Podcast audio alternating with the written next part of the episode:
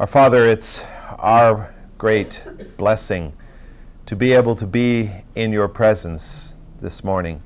We know that as believers, your Spirit indwells us, that wherever we may be, the Spirit of the Lord is. But as we collect together, uh, we know that you have promised to be with us in a special way.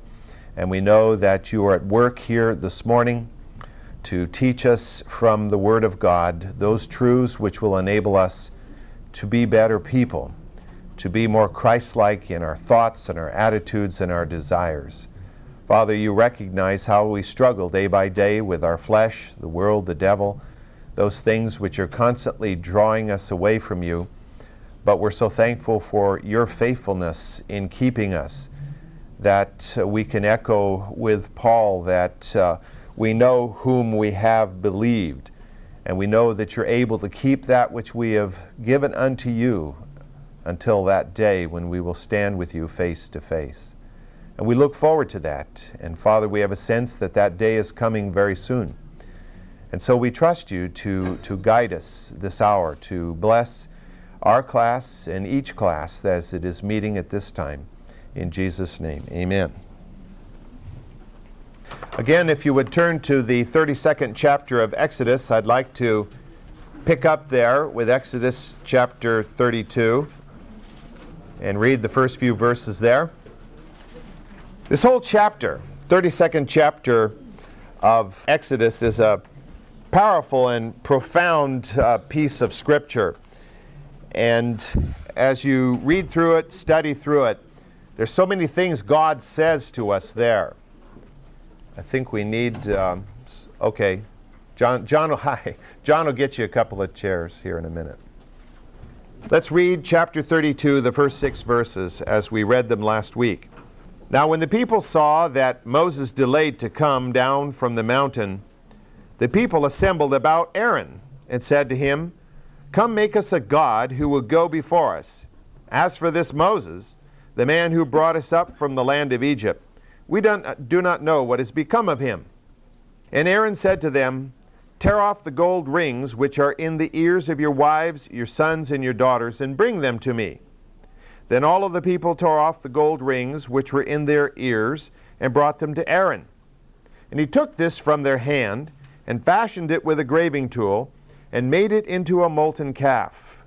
And they said, This is your God, O Israel who brought you up from the land of Egypt. Now, when Aaron saw this, he built an altar before it.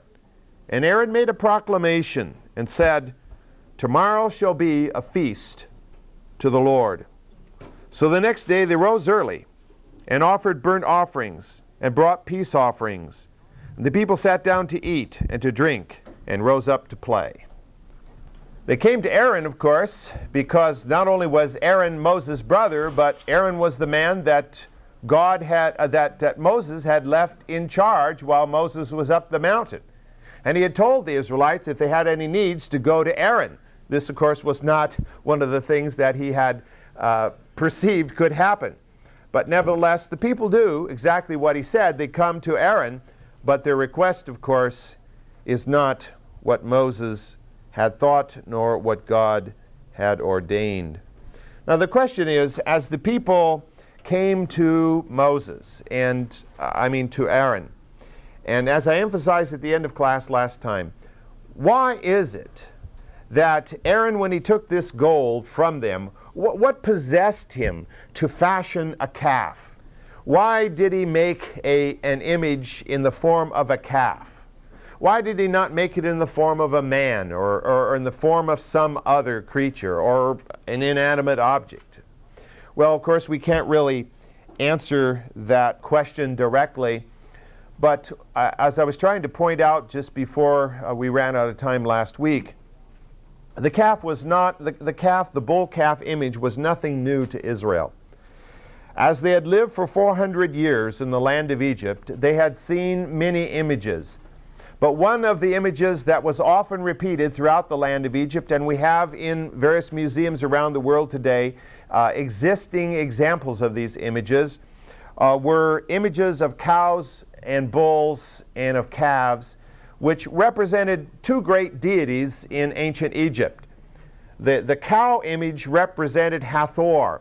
Hathor was more of a kind of a benign mother figure image, sometimes related to the, to the Nile River. And we talked about that when we uh, dealt with uh, Pharaoh's dream about the seven cows that were in the river and the seven other cows that came along and ate up the fat cows, and how that in many ways related to Hathor. And then also they worshiped more profoundly the god Apis, which was the bull god. And they even had a sacred herd of bulls that was part of their worship. And so it was nothing new to them. And the Apis, of course, was associated with fertility, as bulls and bull calves always were throughout that part of the world. In fact, if you study the history of the Phoenicians, and some of the other peoples of the ancient Near East, you discover that their worship of what is known in the Old Testament as Baal or Baal, really, that of course was an evolution down through several earlier gods that had developed in Mesopotamia. But generally speaking, if an image was formed, it was a bull, a calf, because Baal was a god of fertility. And the bull and the bull calf were almost always associated with gods of fertility. And we're going to see as we read this passage or as we study this passage how that works out in, in what happens here. Now, I think it's important for us to know that Aaron is not here purposely in his mind creating a new God and a new concept of the divine for Israel. He is simply creating a form and calling it the God that they had followed from the land of Egypt.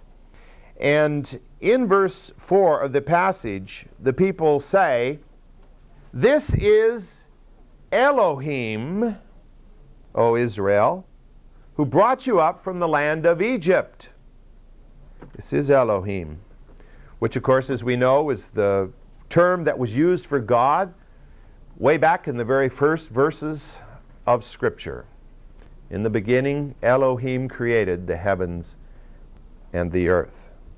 And when Aaron saw here that the people took to the idea, he then proclaimed a feast to Yahweh. A feast to Yahweh. And so you can see in Aaron's mind, he's connecting, trying to connect Yahweh to this calf. He's trying to help Israel to focus their thoughts on this calf, but thinking of it as a representation of Yahweh. What this means is that he is not creating an occultic situation here, but a heretical situation. And I'm not implying that one is better than the other. Heresy is not much better than the occult, no matter how you look at it. But this is what we're actually talking about here. He, he's not uh, bringing in full blown paganism, but he's associating true faith with paganism. And, and you discover this hap- has happened historically around the world. I mean, you go to many parts of the world where the, the quote Christian church, in the generic sense of the term, has come in, generally, of course, always uh, under the leadership of the Roman Catholic or the Orthodox hierarchy, and, and there's been an amalgamation there of the Christian teaching and, and whatever was there before, a pagan teaching and, and you, you, the people, the native people, actually are simply attaching to themselves another aspect of faith. They are not replacing their original faith with new faith. And so, what we have here is the attachment of the worship of God to a pagan image. The calf was declared to be the image of the very God who had led them from Egypt to this place. Heresy is a very, very subtle thing. Heresy is something the church has dealt with from the first century to this century. In, in the, uh, the earliest heresy that we know about was dealt with, Uh, as you read the 15th chapter of Acts, you have the story there of the, of the Council of Jerusalem, which was held somewhere around the year 50 in which they tried to deal with, Paul said that he was preaching Christ to the Gentiles, and coming after him were these Judaizers who told the, the Gentiles that in order to become believers in the Jewish Messiah, they had to first become Jews, which means they had to become circumcised and followers of the law before they could actually become worshipers in Christ. And so Paul ultimately brought this thing together to the council there in Jerusalem, and the church ruled that the Gentiles who became Christians did not have to become Jews first. They simply had to abstain from fornication and from the eating of blood. And otherwise, they could believe in the Jewish Messiah without becoming Jews first. And that was the, re- the ruling of the church, and that was God's ruling. Because as you read through the writings of Paul, you see this over and over and over again, where Paul tells us that by grace are you saved, uh, that it's not through any carrying out of any you know, particular ritual, and it is not the product of tradition, it is, is the product of faith. Faith alone. That was the great cry of the Reformation. Faith alone. Faith alone is what saves us. Nothing else. There's not a thing we can do to bring about our salvation save to believe in Jesus Christ. And, and heresy comes along and adds other things to it. And that, of course, is one of the great threats of heresy. Because heresy will, will allow us to indulge in the things of the flesh with just an, with, with a modicum of truth, so it kind of salves our conscience, so that we can believe we have the faith and yet live as if we don't have true biblical faith. The Bible is our guide of how we are to live. We must live according to the Word of God and, and to try to say there are other ways that we can live which are acceptable because we distort the teaching of the Word is to embrace heresy. The name of Yahweh, therefore, the people indulged in revelry. It, it sounds almost innocent, doesn't it, here in verse 6 in English. In verse 6 it says, So the next day they rose up early, burnt offered burnt offerings and brought peace offerings, and the people sat down to eat and drink and rose up to play. And we might say, well, what's the big deal? You know, we do that at picnics, right? We eat and drink, then we get up and we play volleyball or badminton or whatever else that we might do. But the implication here of the Hebrew is that rising up, uh, that the eating and drinking involved gluttony and drunkenness, and that the revelry was lewd activity. In fact, uh, Walter C. Kaiser Jr., who writes a commentary on the book of Exodus, says this. He says, After making an attempt to honor the Lord with their offerings, burnt offerings, peace offerings, okay, the people satisfied their own desires and proceeded to indulge in revelry. The verb, verb sahak, which is translated revelry, signifies drunken, immoral orgies and sexual play. This was not badminton. This was not volleyball.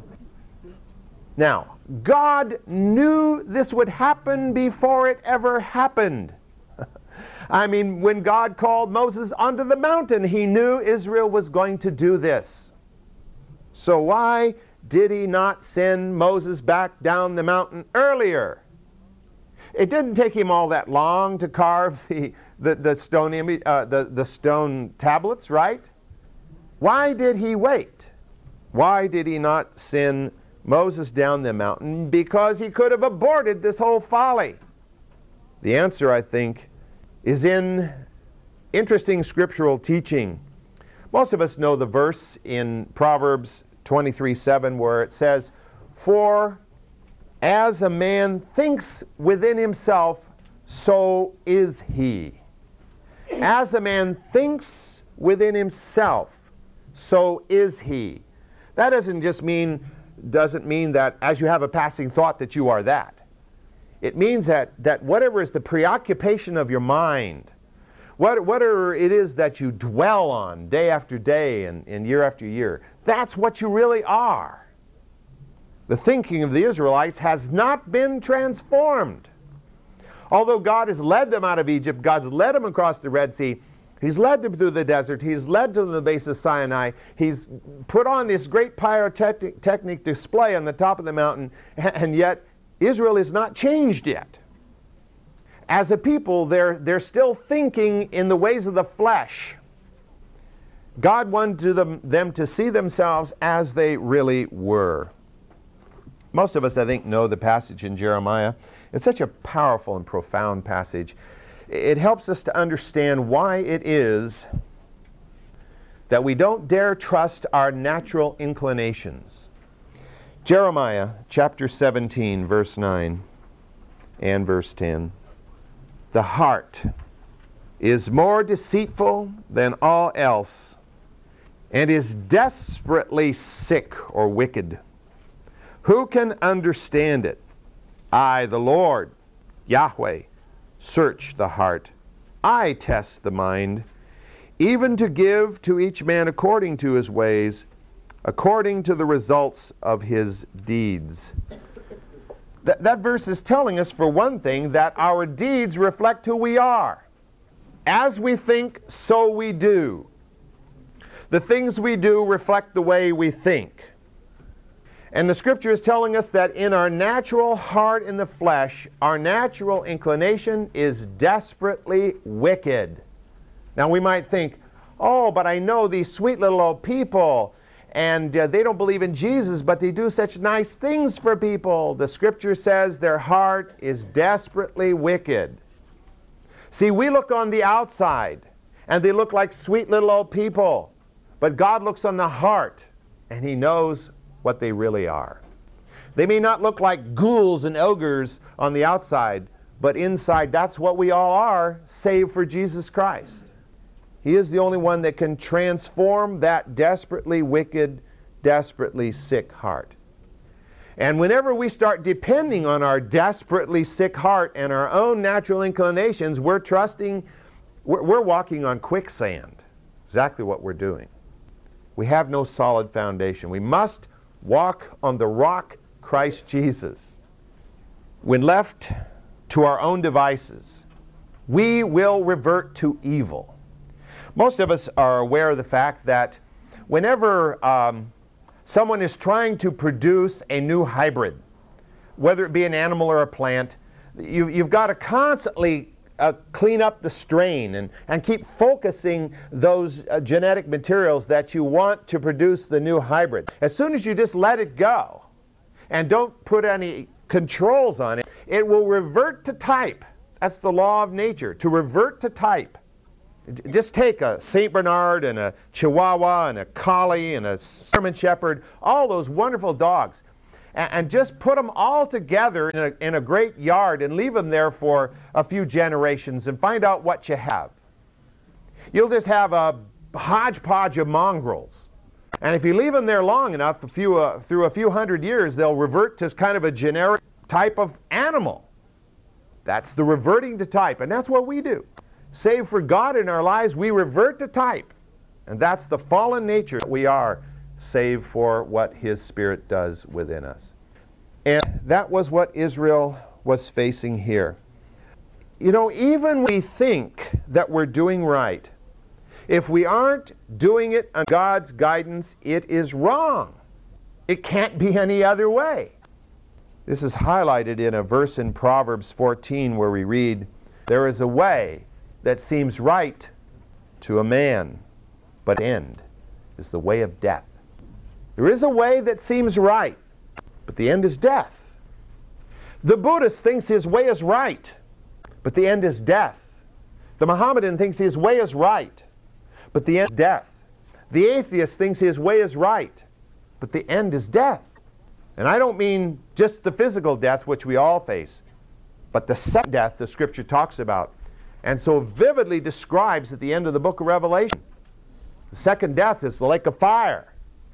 The only way that we can do what is truly right is to keep the flesh in subjection to the spirit and the spirit, our spirit, in subjection to the Word of God.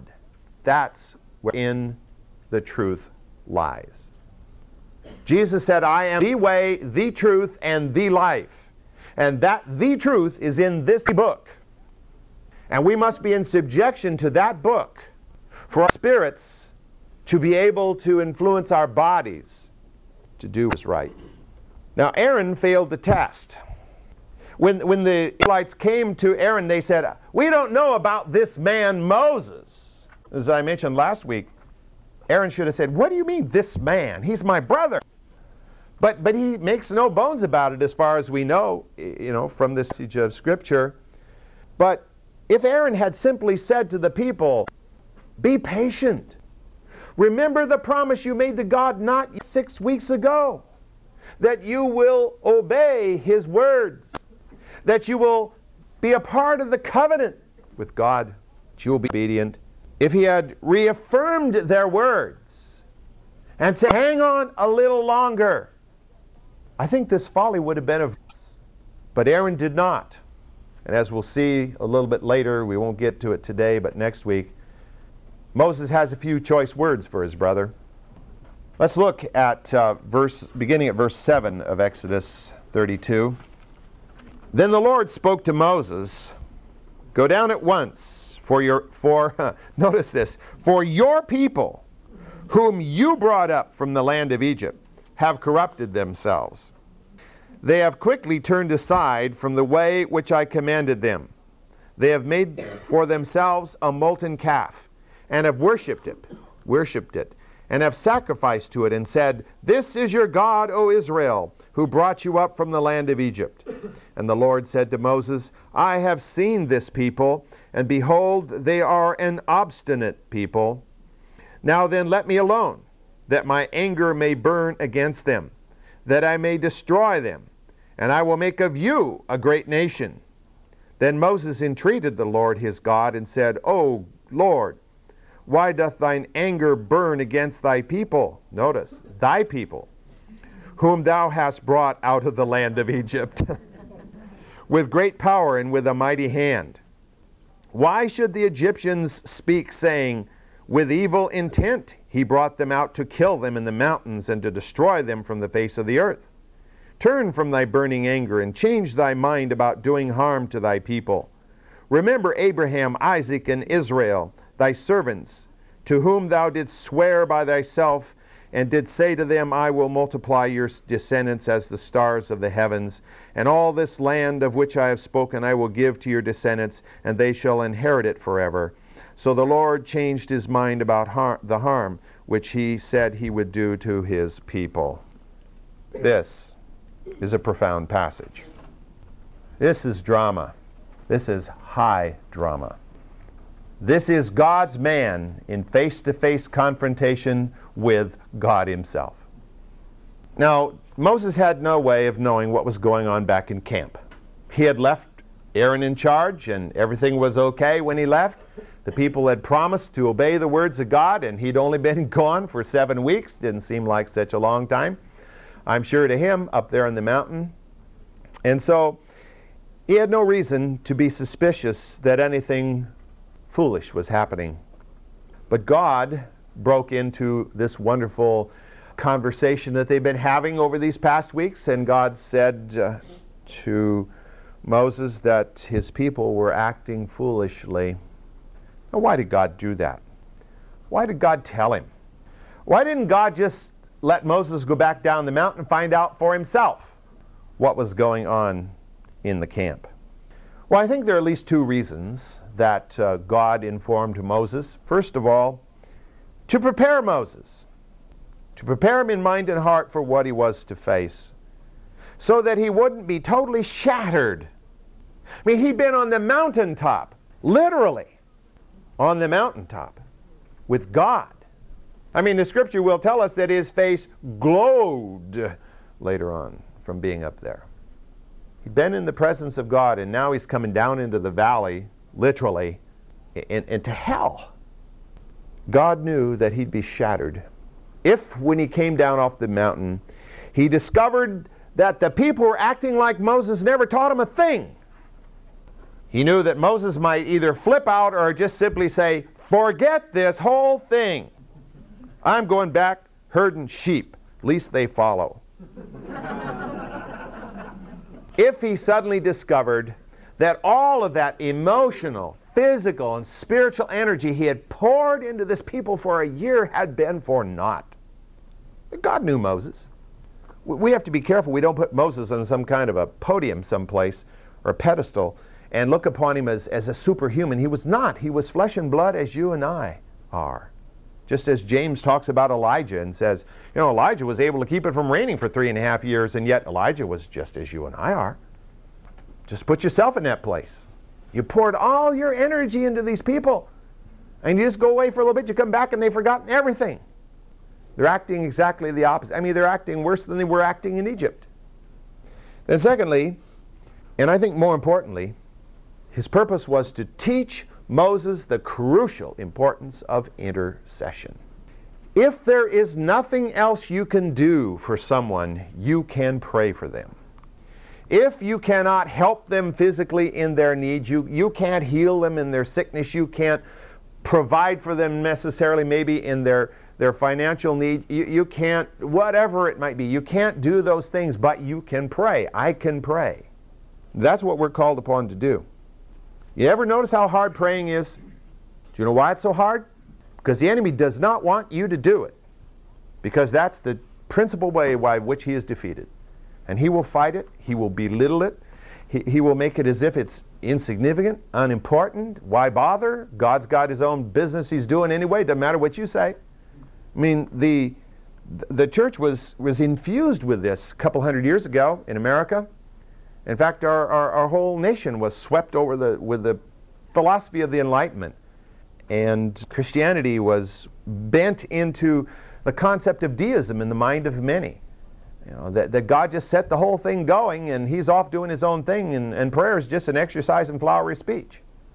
It doesn't really make any difference. Well, see, that's satanic because the scripture clearly teaches us that where two of you agree together as touching anything, God will do it. Now, he may not do exactly as you verbalize to him to do, but He will answer your prayer. And you are helping Him, Uh, you are cooperating with His plan in fulfilling what He chooses to do. And that's exactly what God is teaching Moses here. By praying for His people, he was learning to love his people as he had never loved them before. It's really hard to pray earnestly for someone and really hate them. There's something funny with your prayer if that's the truth. But as you love someone, your, your heart goes out to them and you learn to love them and care for them. And God was deepening Moses' commitment to his people. And why was Moses, you know, when Moses gets down off the mountain, why is he so angry with the people? Is it because he hated them? No, it's because he loved them. This is going to prepare him to lead his people through more difficult circumstances than even this in the years ahead. I mean, they're, they're facing 39 years in the wilderness. Some really difficult things are coming up. And so Moses is being prepared for this. Yes, thank you. If there needs to be more open, open them. now, there's a very important concept here in this passage. We should not view this as the pious man Moses pleading with a God who's kind of lost vision of everything because he is so angry. And, and God is just going to torch the whole lot. And start over with Moses here. You've got a wife, Moses. You've got a couple of kids. We'll start over with you and create a, another whole nation. I, I think it's important for us to, to note it is not our natural inclination to be intercessors. It is not our natural inclination. And it was not Moses' natural inclination either. It was not his first thought to fall on his knees and pray for his people. It was the Spirit of God in Moses that converted him into an intercessor. You see, God intercedes, and God makes us intercessors. If you or I ever effectively intercede for someone else, it is God's Spirit interceding through you and through me on their behalf. It is not any work that we have done by our great praying ability. Let me read from Romans chapter 8. Romans 8:26. In the same way, the Spirit also helps our weakness. For we do not know how to pray as we should. But the Spirit Himself intercedes for us with groanings too deep for words. And He who searches the hearts knows what the mind of the Spirit is, because He intercedes for the saints according to the will of God. That is the key to intercession. The Spirit of God interceding through us according to the will of God. With groanings too deep to be uttered, I don't know, I, I, think it's true for all of us when we've really gotten down to seriously pray for someone. The words we say sometimes just sound so shallow and so trite compared to the need. We don't even know how to pray for, for, for God to do things, but in our heart is this yearning for God to intercede. And that's the real prayer. The real prayer is our hearts joining together in concern that God bring His purpose to bear in this circumstance or in this life or in this situation. Whatever our words might be. Some people are better with words than others. Some people can string words together and it sounds so good, and others put them together and it sounds so trite. But if the hearts are united together in earnest intercession, those words are, are meaningless as far as as actually being the real prayer. Sometimes it's helpful to just sit together as a group of people with a common concern of whatever the need is and, and maybe not even voice it vocally sometimes because there is prayer going up. Moses, if you'll notice this passage, does not base his intercession upon the worth of the goodness of the people. He does not say, Oh God, these are such wonderful people, really. Um, really and truly, they're good. No, Moses bases inter- his intercession on God. He bases his intercession, first of all, on the honor of God's name. He says, The Egyptians will despise you even though you could work great signs and wonders, you can't even preserve your people here in the wilderness. You can't even have them follow you. You have to zap them all. They'll think even more poorly of you than they did before. And then, secondly, he said, also because you have made a promise. You have made a promise to Abraham, you confirmed it to Isaac, and you confirmed it to Jacob that you would raise up of them a great nation, and you would give to them this land. This is your promise, O God. And even if those people are currently unfaithful, you cannot be unfaithful to your promise. For your own sake, for the sake of your name, and for the sake of the people to whom you made that promise. You must be faithful to Abraham, to Isaac, and to Jacob because of the promise you had made. Now, where does Moses get those ideas? God puts it in his mind. You know, you, you ever realize, uh, I'm sure you have, that you and I cannot take credit for anything that, that, that accomplishes God's purpose? Amen. I, I cannot say, oh God, I have done this great thing for you, and I know I've earned my, my brownie point in your kingdom. No. We are God's instruments we are His channels. And it is our privilege to be used by Him. Because as soon as we declare that we've done it in our own strength, we have begun to earn the right of God's favor. And the scripture makes it abundantly clear that there is not a thing you or I can do to earn God's favor. It's a gift that God gives us. He even gives us the faith to believe Him. Now, there's, there's a really important concept here we need to understand correctly. Let me read verse 14 again. So the Lord changed his mind about the harm which he said he would do to his people. Now, as you read that straight out in English, it sounds like God said, eh, Okay, I think you're right, Moses. Maybe I better not wipe them out now. I think maybe I'll just one of the attributes of God is immutability. That is changelessness. For God to change his mind would be to violate his character, to violate his very nature. It is impossible for God to change his mind, as we understand changing his mind. So, what we're looking at here is from the human perspective, the appearance of God changing his mind. Let me read from Numbers chapter 23, verse 19. God is not a man that he should lie, nor the Son of Man that he should repent.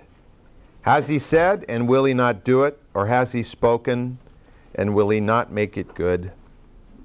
Do you know why God can't change his mind? Because he could never have a better idea. He has the perfect idea to start with. He is omniscient. That means he knows all things. How nice it would be sometimes to have a little piece of omniscience, wouldn't it? When you're facing this dilemma and you don't know which fork of the road to take, or whether to pick up the fork in the road, as some would say. It's not possible for God to change his mind or to change his actions from what he really intended to do.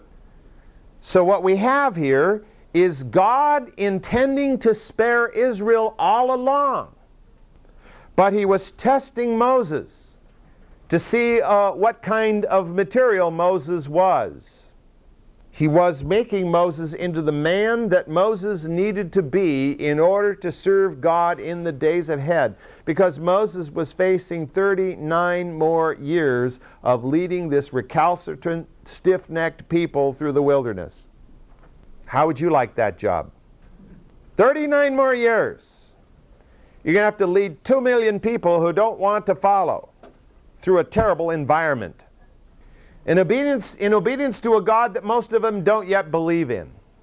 We have an interesting New Testament parallel in John chapter 6. John chapter 6, reading at verse 4. Now the Passover, the feast of the Jews, was at hand. Jesus, therefore, lifting up his eyes and seeing that a great multitude was coming to him, said to Philip, Where are we to buy bread that these may eat? And this he was saying to test him, for he himself knew what he was intending to do. God was testing Moses. Moses, what if I were to wipe these people out and to raise up a new nation from you? Now, Moses could have thought, hmm, I would be the great patriarch of this nation then. Hmm. No, Moses was open to the Spirit of God to come upon him and say, Oh Lord, be it far from you to dishonor your name and to dishonor the promise you had made to Abraham, Isaac, and Jacob by doing this. Forgive this people of their iniquity. There will be many other great examples in the Old Testament of men who would intercede on behalf of their people. But certainly Moses set the pattern, but again by the inspiration of the Spirit of the living God. And by application, we need to recognize that when we intercede for one another, it is not because we are worthy to do so, but because we are honored to do so. And it is because we are needed to do so. If God were to have millions and millions of deep intercessors in the world today, we'd live in a different world. But Satan has convinced most of us that intercession is either too hard to do or, or no, there's no point in it. There, there's a place to which we can press theology to the point where we're excused from doing anything. You know. If we go to the point where God has ordained everything down to the gnat's eyelash and it's going to happen exactly according to his ordination, irrespective of what we do, then why bother? It's one of the reasons why the Calvinist church was not a missionary church. But we have to understand that God has called us to be a part of His plan. And He's honored us to be a part of that through intercession. And, and for one thing, you and I cannot, let's say, go to Central Africa to preach the word, but we can pray for those who have gone to Central Africa to preach the word. And God, for some reason, has chosen to make their success depending up, dependent upon our intercession. We don't intercede, they don't succeed. And it's not because they are not called people, and it's not because they are not open to God's service. It's because it's a cooperative thing. We're all in this together. And prayer is one of the greatest expressions of that cooperativeness of the church. And Satan's managed to convince us to a great deal that the church is nothing but gathering together on Sunday morning and singing a few songs and listening to a few announcements and listening to a sermon and going home and watching football and forgetting everything that happened, rather than making us a people committed to one another throughout the week in prayer and fellowship and whatever else ought to take place. And, and praying for what happens on Sunday morning, you know. Do, do we pray that whatever goes on in this room is, is what God wants to do? Whatever goes on in that big room over there is what God wants to do? If we don't, it just becomes an exercise in uh, religiosity. But it becomes real as we pray. And that's what's going to change this nation. And that's what changes this man, Moses. Moses is not even re- yet ready to write down the, the Pentateuch. All of what's happening in his life is making him into the person that can sit there and, with the Spirit of God washing over his heart and mind, write Genesis, Exodus, Leviticus, Numbers, Deuteronomy. Well, let me read the next passage here in Exodus 32. We won't be able to do anything with it this morning, but I want it to be on our minds as we think about next week. Then Moses turned and went down from the mountain with the two tablets of the testimony in his hand, tablets which were written on both sides. They were written on one side and the other. And the tablets were God's work, and the writing was God's writing, engraved on the tablets. Now, when Joshua heard the sound of the people as they shouted, he said to Moses, there is a sound of war in the camp. But he, that is Moses, said, Is not the sound of a cry of triumph, nor is it the sound of the cry of defeat, but the sound of singing I hear. And he doesn't mean, when he says that, that they're singing the Psalms or some such thing. Of course, the Psalms hadn't been written yet. And it came about, as soon as Moses came near the camp, that he saw the calf and the dancing. And Moses' anger burned and he threw the tablets from his hands and shattered them at the foot of the mountain. And he took the calf which they had made and burned it with fire, ground it to powder, scattered it over the surface of the water, and made the sons of Israel drink it. This too is a powerful passage, and uh, we'll focus on it next week.